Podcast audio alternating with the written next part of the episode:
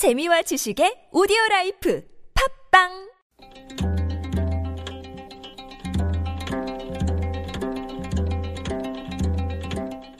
한문학자 장유승의 길에서 만난 고전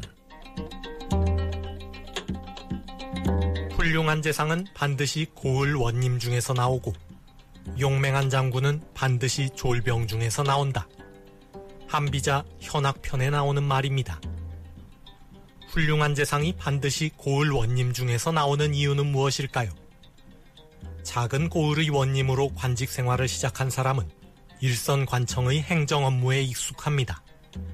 그 사람이 차근차근 승진하여 재상의 자리에 오른다면 크고 작은 행정 업무를 꿰뚫고 있을 것이 분명합니다.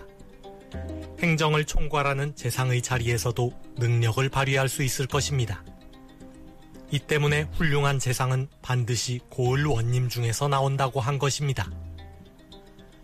용맹한 장군이 반드시 졸병 중에서 나오는 이유는 무엇일까요? 졸병으로 군 생활을 시작한 사람은 졸병의 고충을 잘 알고 있습니다. 그 사람이 차근차근 진급하여 장군의 자리에 오른다면 장병들에게 존경과 신뢰를 받을 것이 분명합니다. 군대를 통솔하는 장군의 자리에서도 큰 공을 세울 수 있을 것입니다. 이 때문에 용맹한 장군은 반드시 졸병 중에서 나온다고 한 것입니다. 훌륭한 재상은 반드시 고을 원님 중에서 나오고 용맹한 장군은 반드시 졸병 중에서 나온다.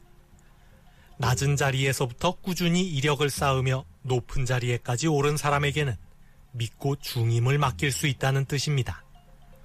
별다른 이력도 없고 능력도 검증되지 않은 사람을 하루아침에 발탁하는 것은 위험하다는 뜻이기도 합니다. 신임 청와대 비서실장의 독특한 이력이 화제입니다. 공중전화 수금원으로 공무원 생활을 시작하여 주경야도 끝에 행정고시에 합격, 차근차근 승진을 거듭하여 지방행정의 최고봉에 오른 입지전적인 인물입니다. 벼락 출세가 난무하는 공직사회에서 훌륭한 재상은 반드시 고을 원님 중에서 나온다는 옛말이 틀리지 않기를 기대해 보겠습니다.